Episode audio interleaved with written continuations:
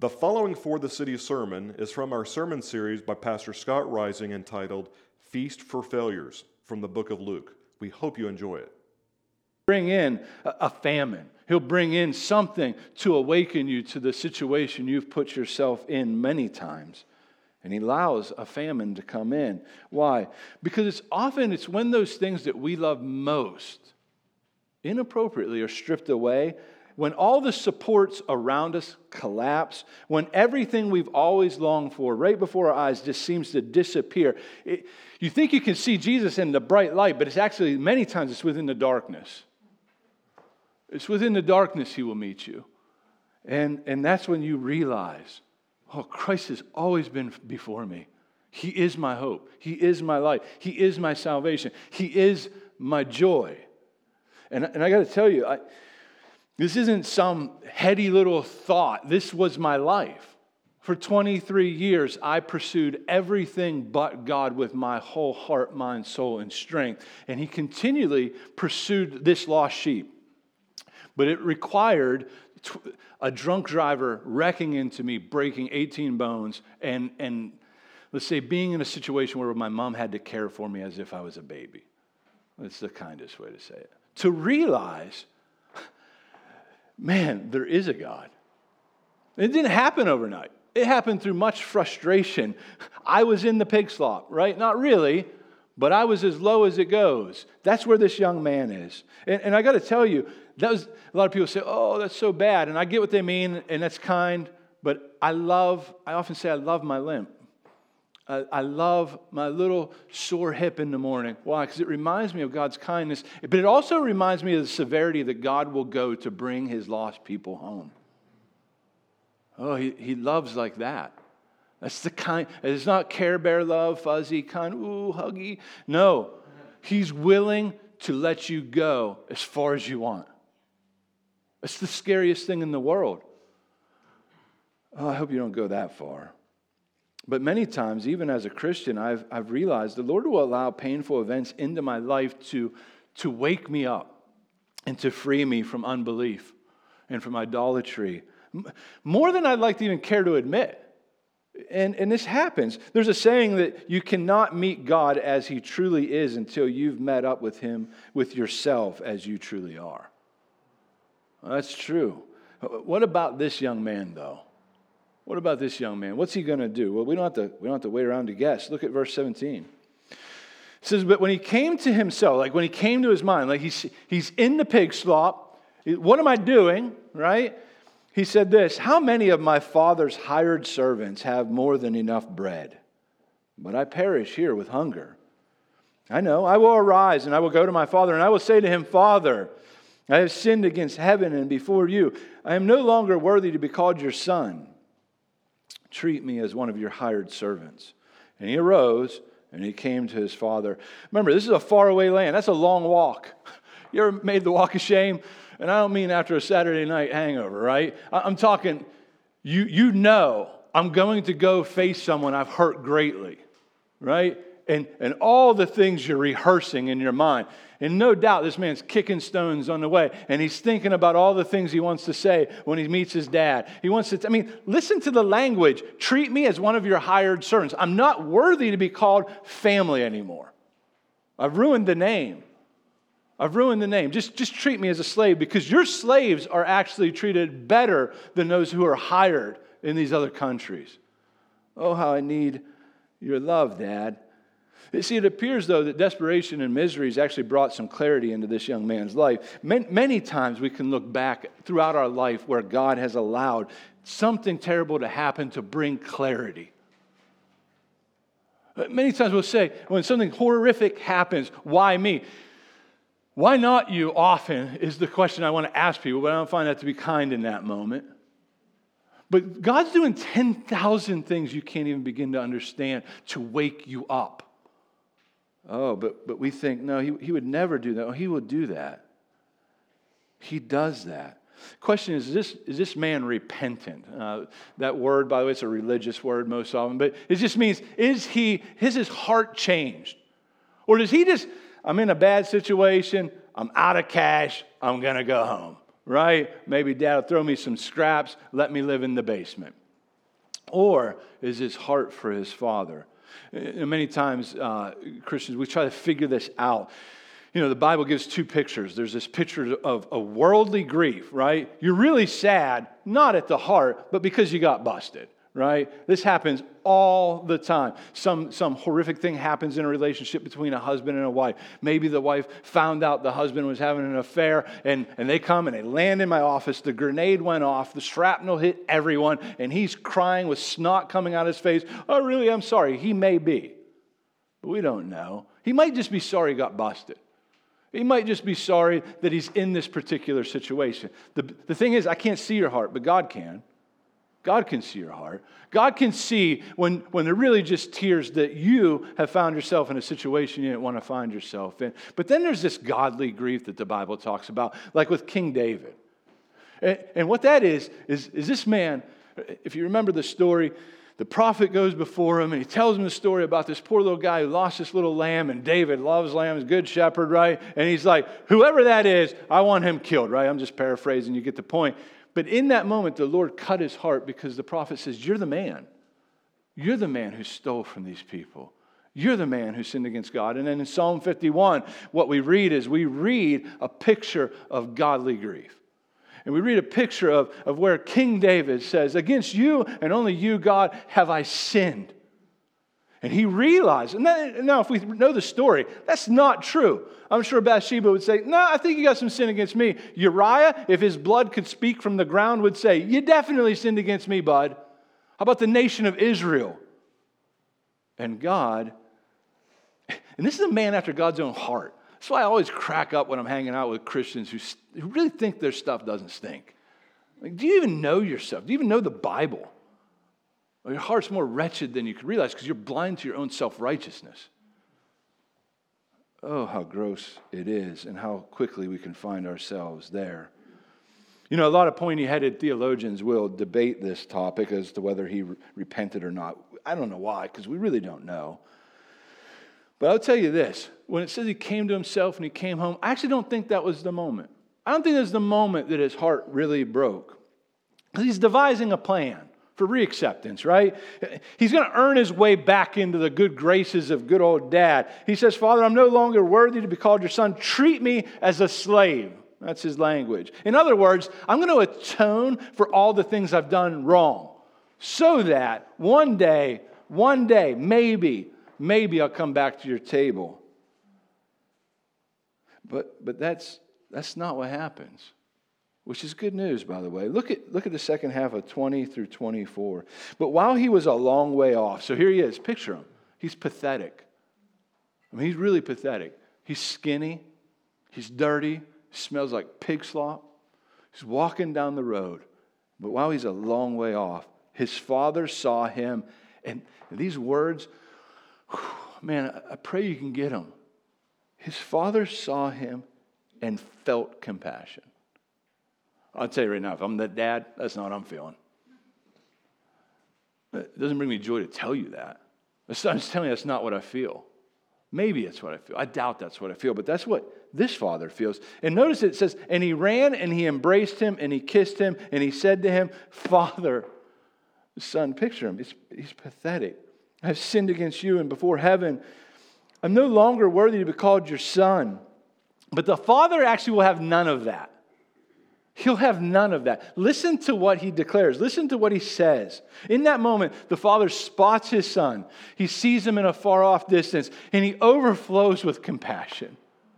He overflows with compassion. He sprints out to meet him. He's not concerned about any of the words he has to say. He takes him in his arms. He begins to kiss him in the most masculine way, right? And he, he begins to tell him, his love for him. But he doesn't just tell him, he actually shows him, right? This young man has a well rehearsed plea for his dad, and his dad wants no part of it as he says this Bring quickly.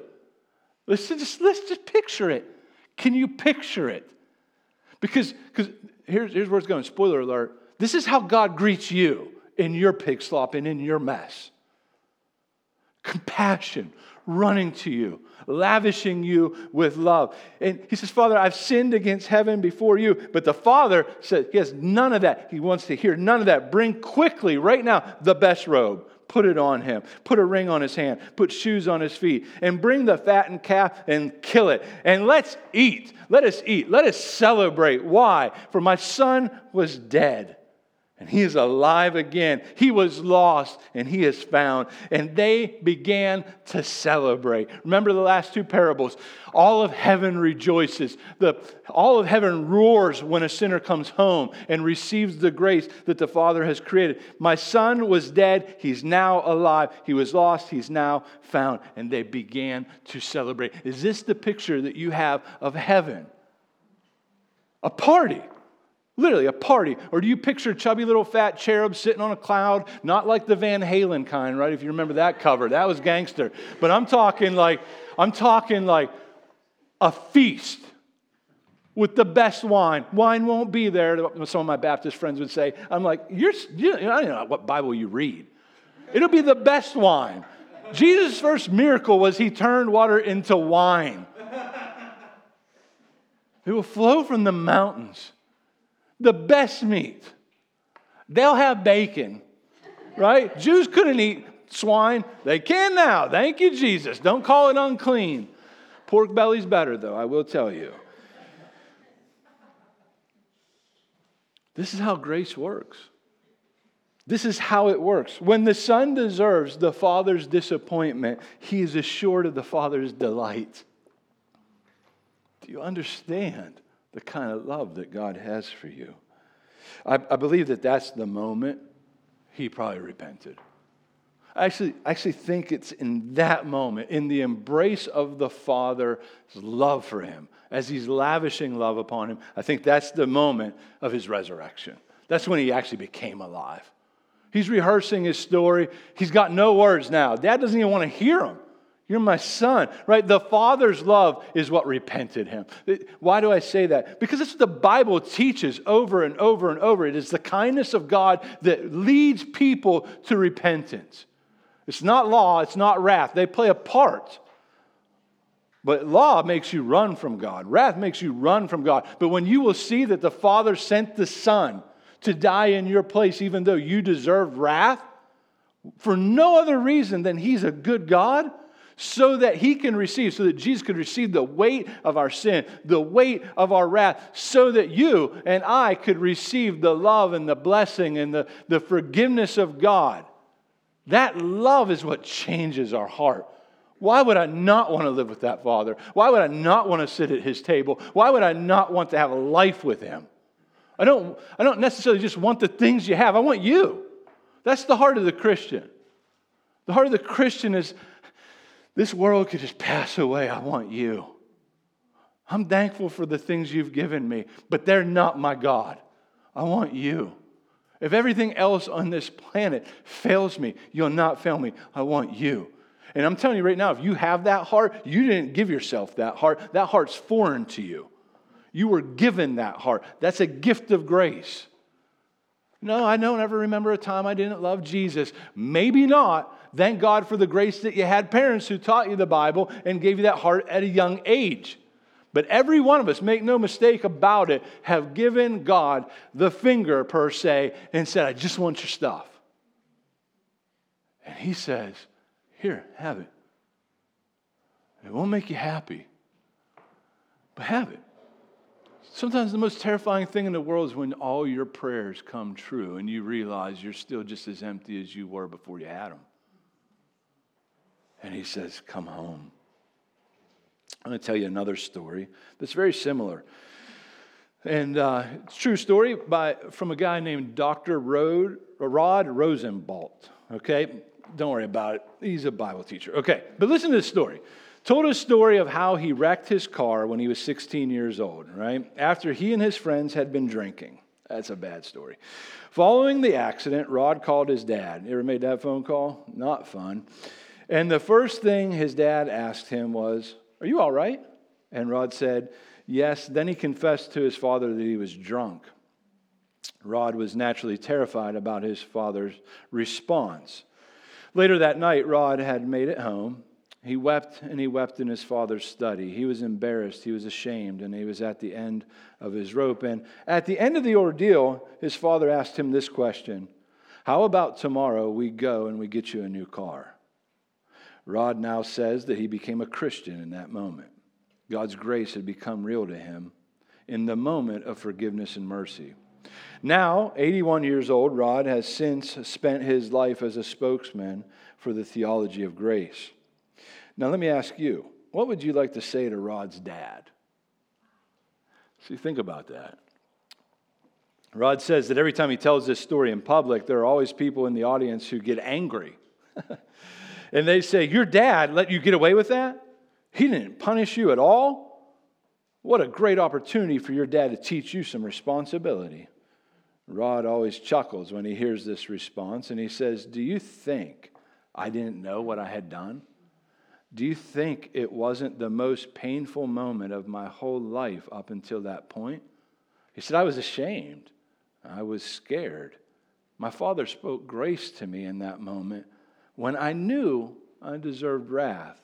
He goes, and it's in that moment I came alive.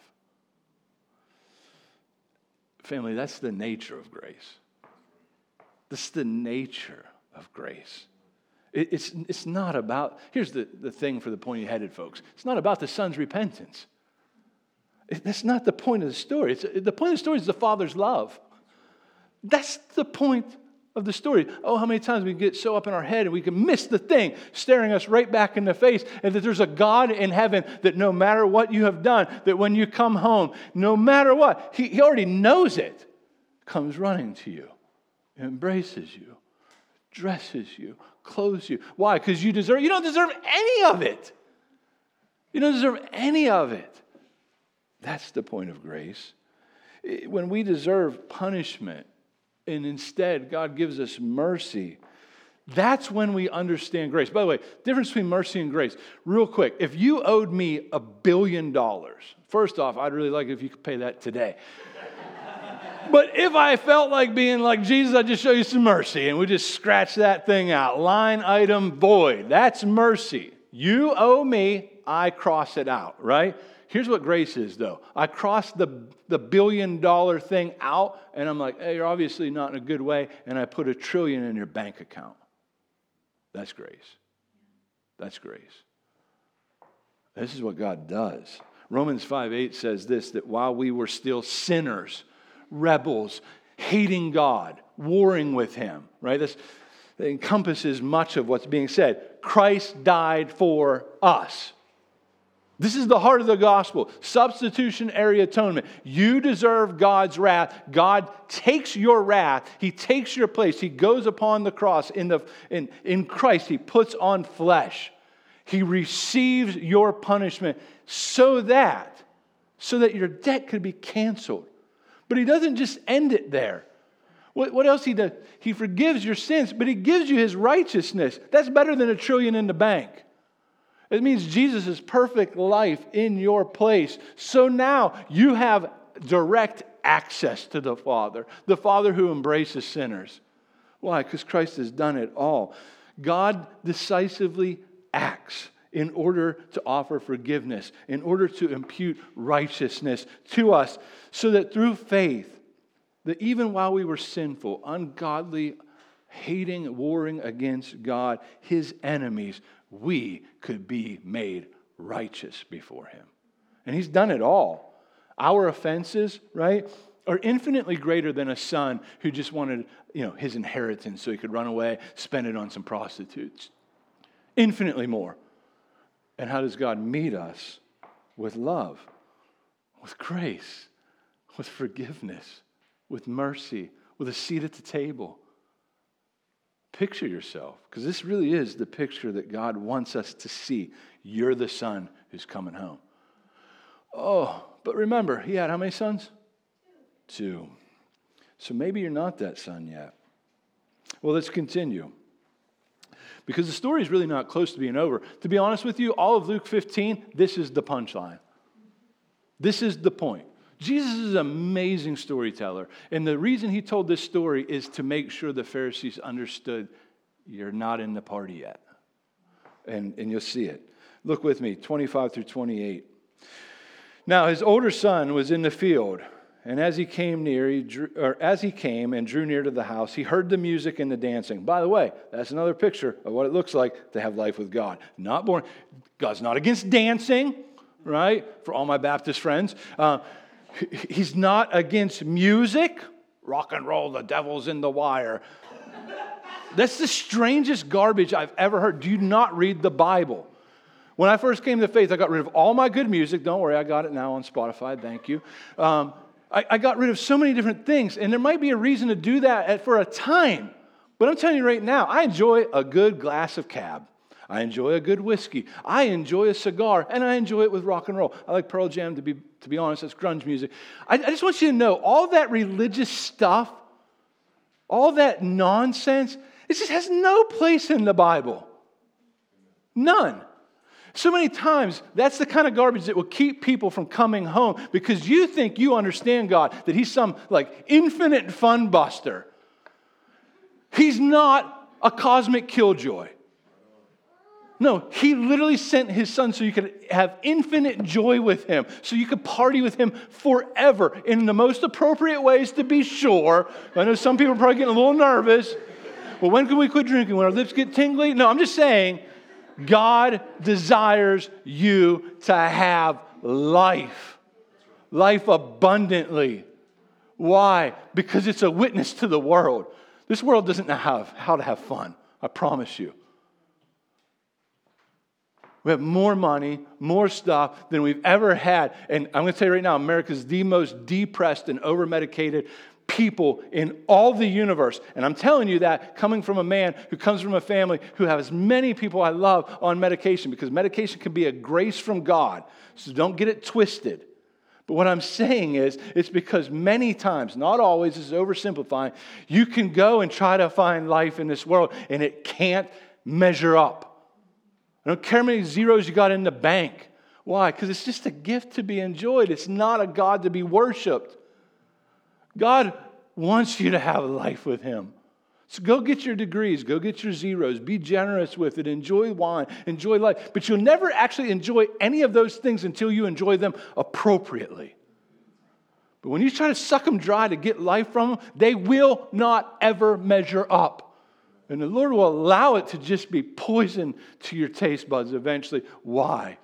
So that you might come home so you might really enjoy life with God. Oh, I'm telling you, it's the best life.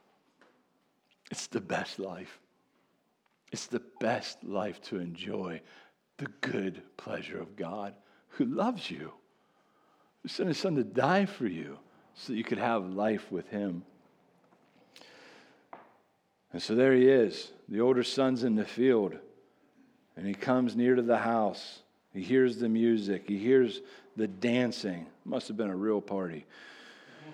And he called one of his servants and he asked what these things meant. This guy definitely is Baptist. Just kidding. Just kidding. Just kidding. And he said to him, Your brother has come, and your father has killed the fattened calf because he has received him back safe and sound. But he was angry and refused to go in.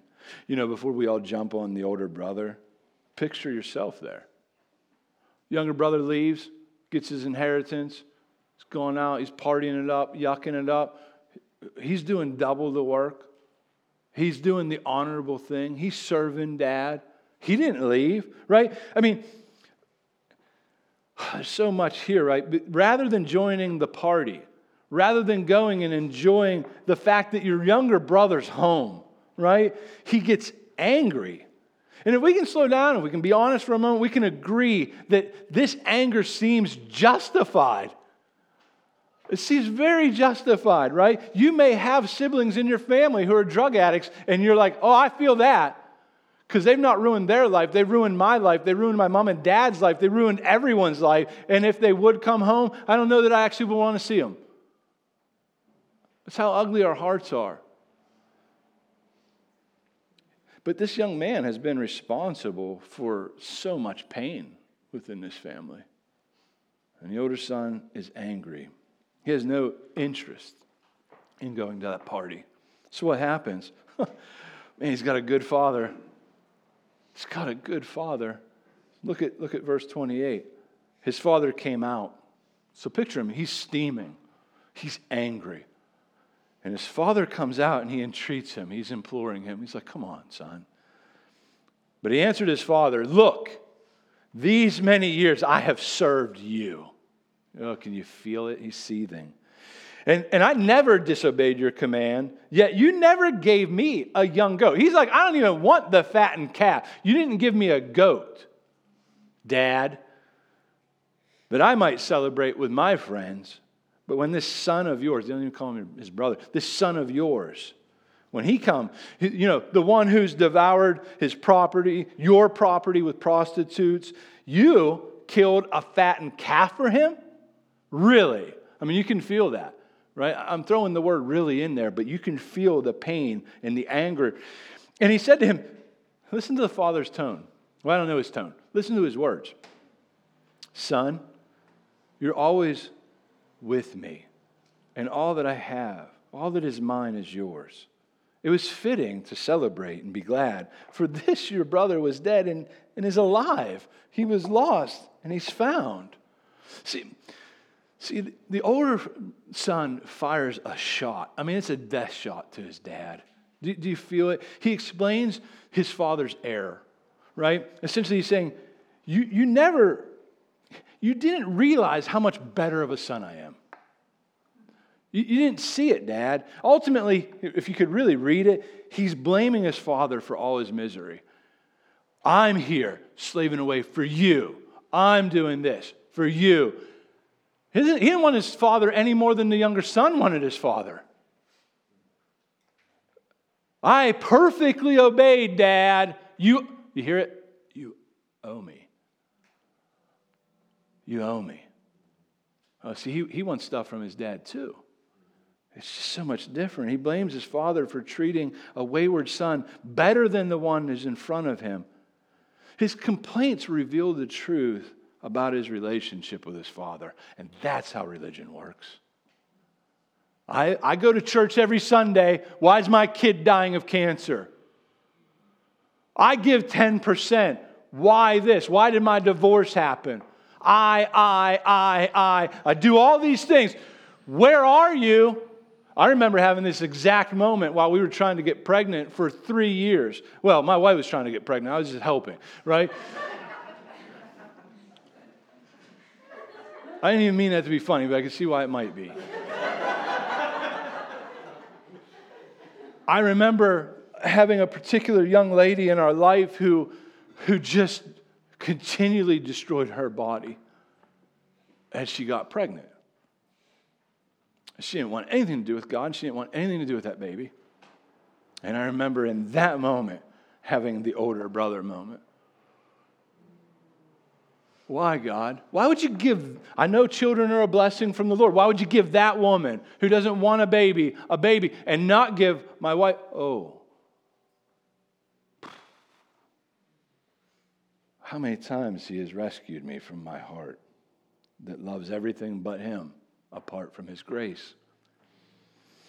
See, the point is, it's very clear to see that the, this story, the older brother, is, is meant to reveal a Pharisaical heart to the Pharisees. He's saying, Do you see yourself, guys? I came here for those who are lost, those who are needy, and you're angry about this, but you've always been my people. Come on in. But they don't want that. They, they do not want that. And so, so, what Jesus is really showing them is that your hard heart places you outside of the party. But I want you to come in. Why, why are they out there? Because they cannot understand grace. They can only understand law. That's all they understand. They cannot grasp mercy and grace. And see, there's something wild and outlandish about grace, if we could be honest. It doesn't add up. It's really hard to do some math when, when things have to work logically for you, right? Because broadly speaking, grace can be described as, understood as, let's say, unmerited favor or a gift. But actually, I don't like that. It's actually demerited favor, right? It, We've done so much against God, and yet He still continues to pursue with love and with grace and continues to lavish people with sacrificial love to the point of sending His Son to die upon a cross, right? Men and women deserve anything but grace. That's the point. That's the point of grace. You don't deserve it. And, and that's the beauty of it, right? It's a gift with no strings attached. The, the son didn't get to say anything. The dad's meeting him with what? With love. And that's exactly what God meets you with. Will you receive his love? That's the, that's the only question. It's the only well, you don't know what I've done. Doesn't doesn't matter what you've done. He will meet you with grace. He will meet you with mercy. He will meet you with forgiveness. He will meet you with the exact love that your heart actually has always been longing for. The question is will you receive that love? And we party with God forever? Or will you just reject it? Because that's the only that's the only questions that are really left. See, the religious leaders of that time saw Jesus proclaiming to the tax collectors, to the sinners, come home. Come home to God and be met with the warmest welcome. That was ultimately what was happening. And instead of rejoicing to the goodness, the mercy, and grace of God, they complained and they grumbled about how unfair Jesus was being. So the parable ends with a surprising reversal of fortune. I mean, think about this. Seriously, think about this. The younger brother's inside the house, the one who was wayward, the one who was sinning, the one who was the rebel, the one who was just squandering all the money with the prostitutes. He's inside partying with the father, but the older brother's now outside and suddenly looking in, and he's estranged from his father. Why? Because he just won't come in. So here's the point. This parable reveals the prodigal God's heart. I say prodigal God's heart. By the way, it's not original to me, and it's not even original to Tim Keller. I kept trying to figure out who it was original to. I don't know. We'll give God the glory. Prodigal just means extreme and lavish. So it's actually not the prodigal son, it's the prodigal God. He's extreme, he's lavish in giving love and mercy and grace. So this story reveals the prodigal God's heart to gather a community based on grace and not on the strict system of merits and demerits when dealing with one another. Now, I would love, I'm not going to do it, I'd love to ask you, has that been your experience with church? Where you just met with a community of grace Grace is, is, by the way, not just turning a blind eye to sin either. So don't confuse it. But where, where man, you, you can have your life just fall apart in an instant, and you can land in, in one of your friend's house, and you can just be falling apart, and you can be sharing the most gut wrenching stuff, and you can be met not with, not with judgment, but with words that give life. Because that's the, that's the kind of community we're trying to plant here. It's not passive. It's very active. Grace will get in your business. Grace will, grace will confront you, but in the hopes of restoring you. In the hopes of you being restored, not to judge you, not to condemn. I got good news and bad news for you. If you're not in Christ, you're already judged, you're already condemned, you're done. It ain't good news for you, but there is good news. And the good news is that Jesus Christ died to save sinners just like you just like me. And then when he brings them in, oh, he desires we be like the Father. The Father. And who's the Father? He's the one who welcomes sinners in and parties with them. What we're trying to do here is not all that crazy. We're trying to reach lost and de-churched people because that's all there is until you come home. That's the work we're trying to do. But listen, Listen to me right now. If you're not in Christ, today can be the absolute day of salvation. You don't have to wait. You don't have to clean yourself up. You cannot clean yourself up. You come the way you are and you receive. And what does he meet you with? Grace, mercy, love. See, the Father doesn't just run out to embrace prodigals, but he actually goes out to plead with Pharisaical sons and daughters too. So, what is keeping you from coming into the party? What's keeping you from receiving? Whatever that is, I pray that today would be the day that God would remove it and that you'd receive Him, that you'd receive His love, you'd receive His mercy, you'd receive forgiveness, you'd receive life with God. And, family, if you are in the good grace of God, let's be a people that's about meeting people with grace. Let's be a people that's about meeting people with good news. Pastor Kevin said earlier, this world has enough bad news. We don't need to add to it. Let's be people who show the Father's love by how we love one another in this community, and may that love spread out to this city. That's our call. And so, Father, help us. Let's pray. Father, we thank you. Lord, we thank you that, that some sinners smell like a hog pen and others reek of a church pew, but you love us both. And you call us both to come home, to repent of our sins, to receive the love and grace that is only in Jesus Christ. Jesus, we thank you that really, it's like when we look at this story, where are you at? It's a little bit of an allegory, but you're the fattened calf who was slaughtered to make the party possible.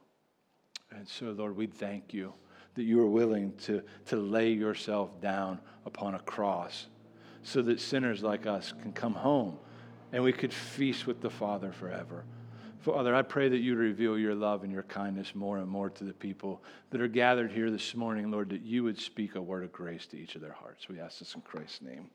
Amen. Thanks for listening to this sermon.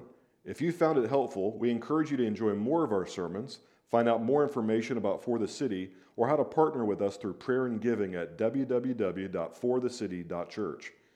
4TheCity exists to magnify Jesus by making disciples who share and show the transforming power of the gospel and plant churches that multiply.